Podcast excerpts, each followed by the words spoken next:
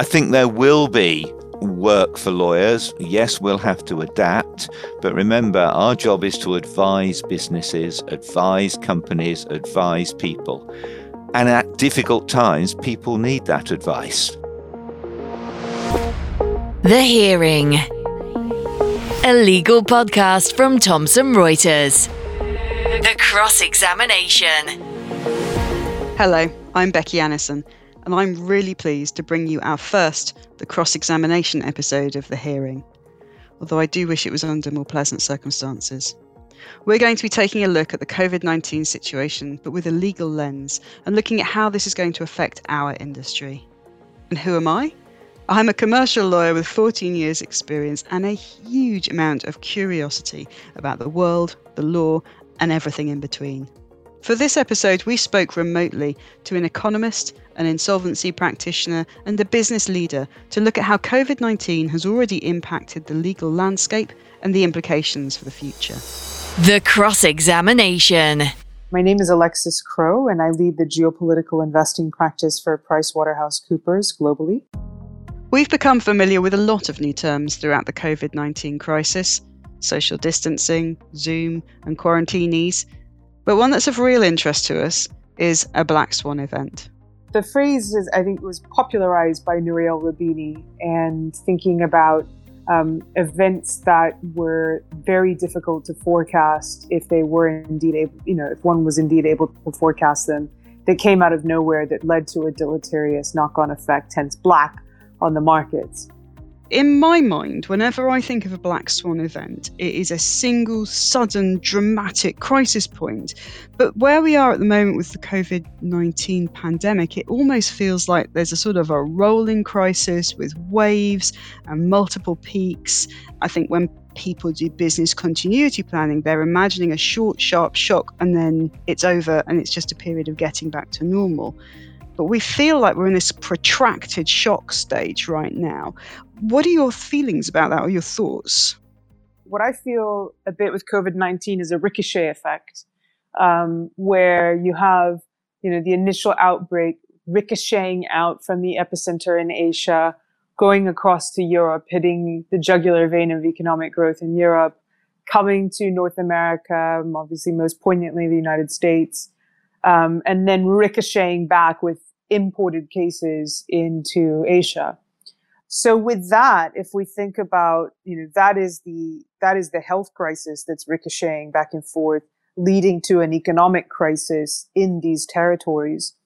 What was interesting going back to the end of January, um, when many were concerned about the outlook in China economically, you had a lot of Western companies, perhaps with a bit of hubris and arrogance, saying this is just a supply shock and oh we may not be able to get some of our inputs some of our textiles. Oh some of our production is held up. Obviously there was a demand shock as well because china is an ever growing market in terms of consumption um, and revenue bases even throughout the trade war for american companies but obviously clearly for western european com- companies some of whom have cemented their and deepen their commercial ties with China in the midst of the trade war.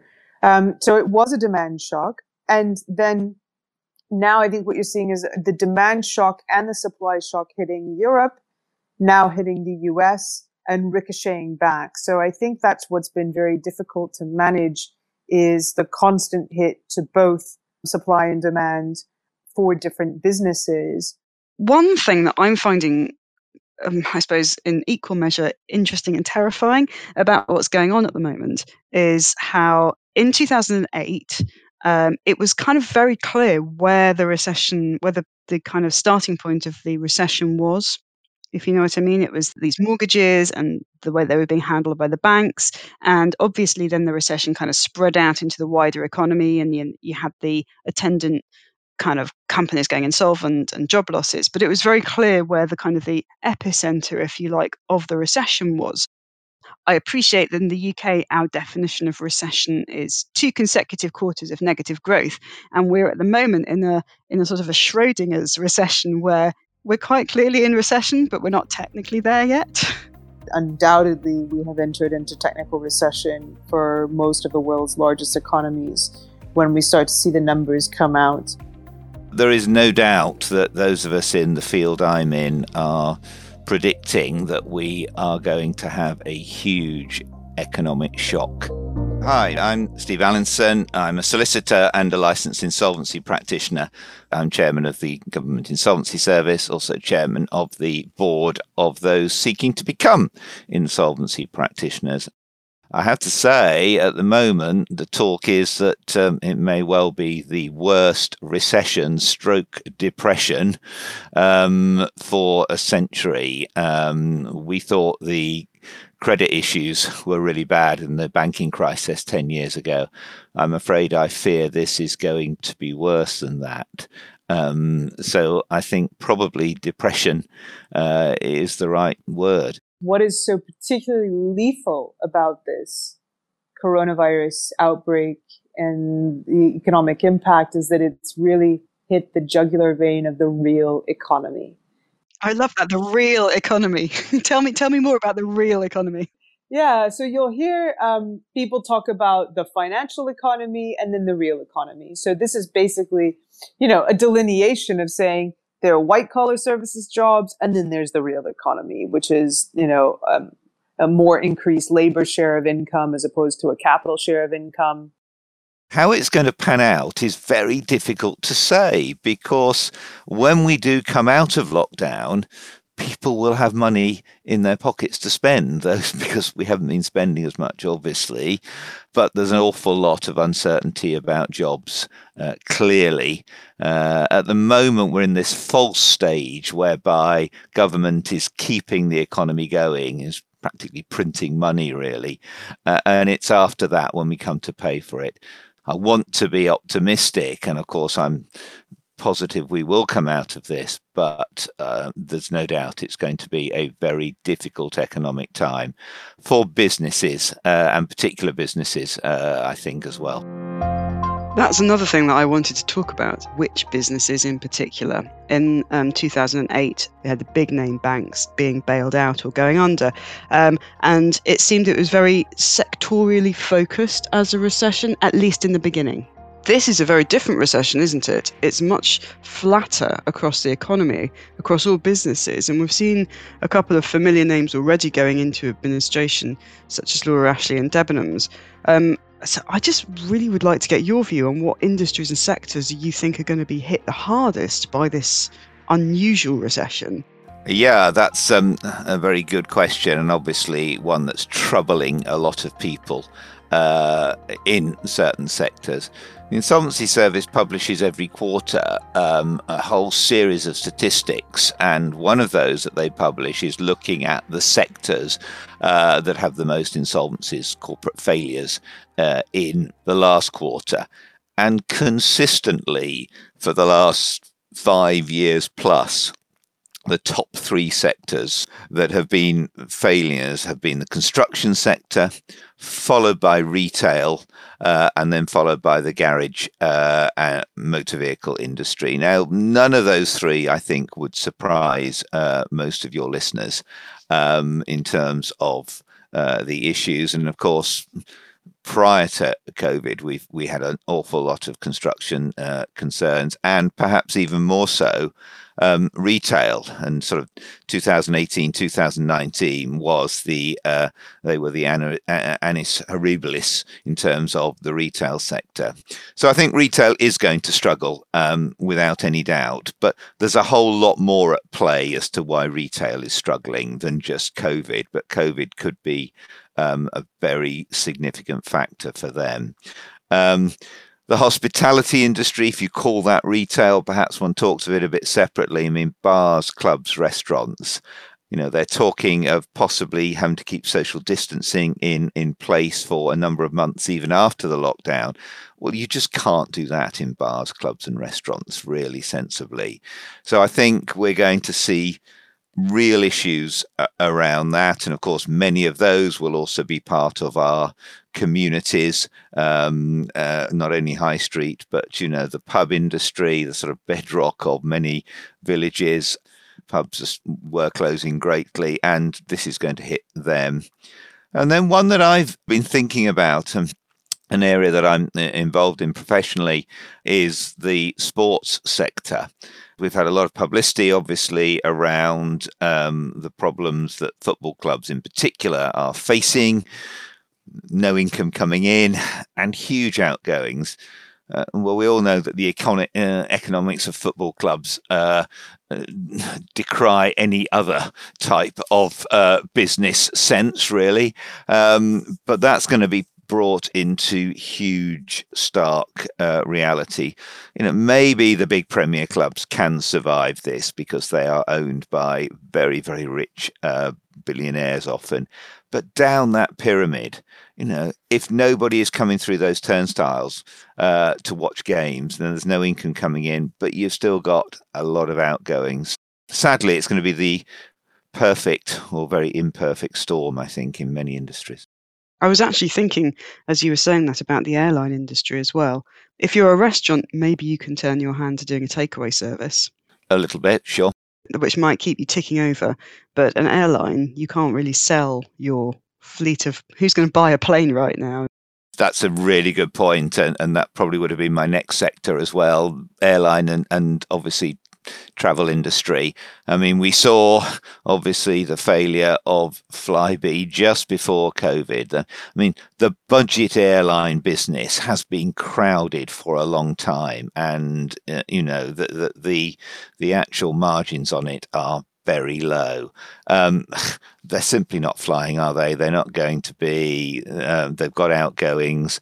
We've heard, obviously, slightly controversially, uh, Richard Branson talking about wanting government help. Now you can have all kinds of interesting political debates around, you know, very rich people wanting that, etc. Um, but you know, if Virgin Atlantic is saying that, then obviously think of the number of smaller uh, airlines as well and then you move that on to the holiday industry. I suppose now would probably be a good time to ask you about red flags. What are the early warning signs that a company is moving into insolvency so that people are best placed to take what defensive action they can? One of the big red flags is obviously a change in pattern uh, from what you've dealt with before. I always say this to my clients know your business, know with whom you are dealing, um, is the best way of trying to anticipate difficulties. If, for example, suddenly um, you're finding that the director who you dealt with before is not there or not answering your calls or not coming back to you or has been moved to other things, obviously that's got to tell you something. What we like in insolvency is not a lot of change, if you like, in a business. If a company is suddenly changing, and we saw that, didn't we, where uh, with a lot of the, the big uh, publicized failures, where suddenly directors were coming, directors were going, new CEOs were coming in, uh, uh, etc. Um, that is a real red flag, and that's a practical one that we can all watch over. The other one is obviously the lack of communication. I'm afraid in business, um, if things get tough, the ostrich in the stand approach often applies. It's sad because businesses coming earlier to us in terms of rescue is much easier than leaving it too late. But changes, people who want to put you on to, well, can we now renegotiate terms of contract that will only pay you after three months rather than one month? Um, debtor days going up, the, all, all the basic things that we have, people are going to be hanging on to cash at the moment. So we know that this crisis has hit the economy hard already and that industry is being deeply affected in different ways. Here's Lucinda Case, the managing director at Thomson Reuters Legal Europe, who has been considering the impact that COVID 19 is having on law firms and on lawyers. This is a scary time for a lot of them. I mean, they don't sit on a lot of cash. Uh, obviously, they have a client account money that is not theirs and can never be touched. You think of the sort of the fact that conveyancing is just on pause for how, how many months, nobody really knows. Um, we were talking to one firm, they do high volume of conveyancing. Um, even if they've got transactions to exchange, they don't get paid till completion. So the fact that all these conveyances are effectively paused means their cash flow is is really, really just shot to pieces. So again, something we've heard is you know law firms looking at how they manage cash flow that sort of always almost looked after itself. But that's a totally new skill that a lot of um, a lot of law firms, big and small, you know, are, are really having to think, gosh, how do we manage our cash? We've seen in the legal uh, press, you know, many firms, including some big ones, furloughing staff, putting them down to four days a week. You know, some international firms are already looking at how they adapt. What can lawyers be doing now to make themselves and their clients as resilient as possible to the economic shocks of COVID 19 because COVID 19 is a massive crisis and we shouldn't underplay that. But there is always something that can be done. At least that's how I feel about it. And what do you think are the main things to be done? No, I think that's absolutely right. Good businesses, well run businesses, can always, in my view, seek to um, respond to situations that were out of their control. Yes, they may have to adapt, um, but but you know that that is the essence of entrepreneurism and and running your businesses. And lawyers um, have a big part to play in that. So, the first thing to say in terms of lawyers advising businesses and looking at their own position is that you have to be proactive in respect of things. So, you know, you have got to look at your cash flow position, just like every business has to. And don't forget, in this dreadfully difficult position, good businesses are going to be looking to hold on to cash. Um, so, in terms of renegotiating of key contracts, you know, it will be in both parties' interest to seek to do that often, and lawyers have a big part to play in that regard. Now, obviously. Um, lawyers do a myriad of things. Uh, I suspect I'm going to see a lot of law firms retraining some of their employees into the insolvency and restructuring world we've got to make sure that you know we all our customers are well equipped uh, to be ready for the, the challenges and the, and the changed legal marketplace. And, and I think we're already anticipating that you know we're going to have a lot of lawyers who are going to have to switch from being sort of old style M&A lawyers to becoming restructuring lawyers. So so how do we make sure that we can help lawyers who've got to reskill very quickly? How can we help make sure that those people are equipped to look after the sort of society we serve, which is going to look very different after COVID and after this crisis. Lawyers are lucky in that they have often a multitude of different skills that they can adapt. And if the commercial department's quiet, the insolvency department can move forward, etc. Um, the difficulties, though, obviously, are going to be for your high street firm, your your your small business, which depends on conveyancing and Staple Diet, because obviously that chain is held up at the moment. Um, but we have a big role to play, and we've we've probably lost a little bit out to accountants who are have historically always been better at adapting and being men of affairs and women of affairs in terms of that. Lawyers have been perhaps not as quick uh, to change, but think about it. Think about all your SMEs who need advice. The directors will need an awful lot of advice. Should they continue to trade, or should how should they change? Um, what's the law around directors' duties in terms of that? What can we do to help in terms of employment law? Because employees is going to be a big, big issue for businesses. Do they cross train staff? So I think there will be um, work for lawyers. Yes, we'll have to adapt, but remember, our job is to advise businesses, advise companies, advise people. And at difficult times, people need that advice. One of the things that uh, was occurring to me as you were talking is how I think that as lawyers, we tend to get very hung up in a way, and I use that advisedly, on the black letter law and what it says in the contract. Yep obviously these things are important and essential and you need to know what they are but in a situation like this they may not be where your best solution lies i was just thinking how many articles i have seen coming out in the legal press and on various different websites over the last few weeks refreshing people on what force majeure and frustration are And those should be your absolute last resorts. Before you hit that point, you should be engaging, I think, in, as you said, negotiation, renegotiating contracts, coming up with a solution that gets both companies through the tough period and then sort everything out afterwards. But I think a fixation on what what's force majeure, what's the law of frustration, rather than what's a good negotiation to get everybody through this. That might be the best pivot for lawyers in all of this. What do you think? Oh, absolutely. I could not agree more. And I'm really glad you, you said that, really. We have to, we like writing about the law, don't we, as lawyers? But actually, clients don't really want to hear about that at the moment. They want advice within their sectors on how they can get through it. This sentiment is shared by Lucinda. We look after 13,000 customers across Europe, and we're spending a lot of time at the moment talking to them where they've got cash flow concerns.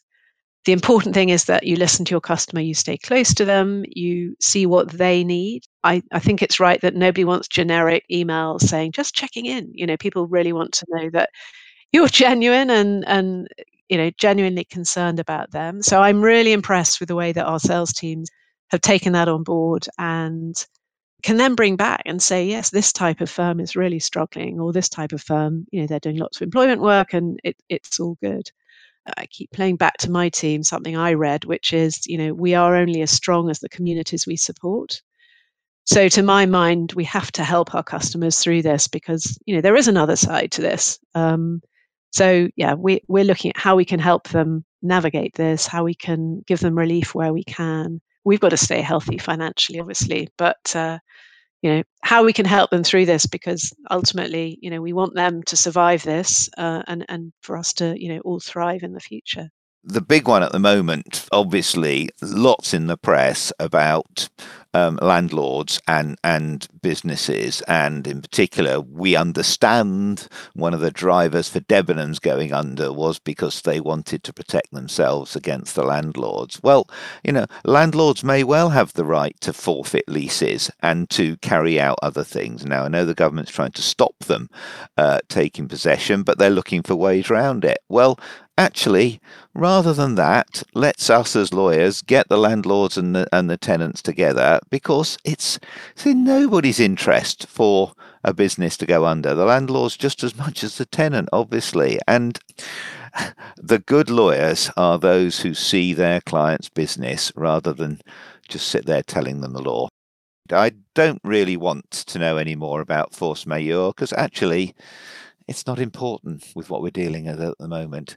And anyway, we can't go to court at the moment, can we? Except by virtual hearing. So let's get real about that, shall we? Litigation is the last resort, and actually, in a weird sort of way, um, the courts being suspended helps that what I am really encouraged, not only in the professional community, but just generally, is that the amount of desire for people to work together. Obviously, professionals who are all in this together. I live in a village community. I've seen much more community spirit of us working together. Uh, and if we can replicate that through business, we will get through this. Um, you know, now is not the time, as you said, to talk about litigating and disputes. It's coming together, and that's what we have to remember. Thank you for listening. I hope you've enjoyed this episode of the cross examination for the hearing as much as I've enjoyed hosting it. And I hope you'll join me for our exciting upcoming episodes. If you like, please give us a rating, review us, and subscribe to the podcast. That way, you'll be alerted to all the new episodes as they come out. The Hearing, The Cross Examination, a legal podcast from Thomson Reuters. To find out more, go to tr.com forward slash The Hearing or subscribe via iTunes, Spotify, or wherever you get your podcasts.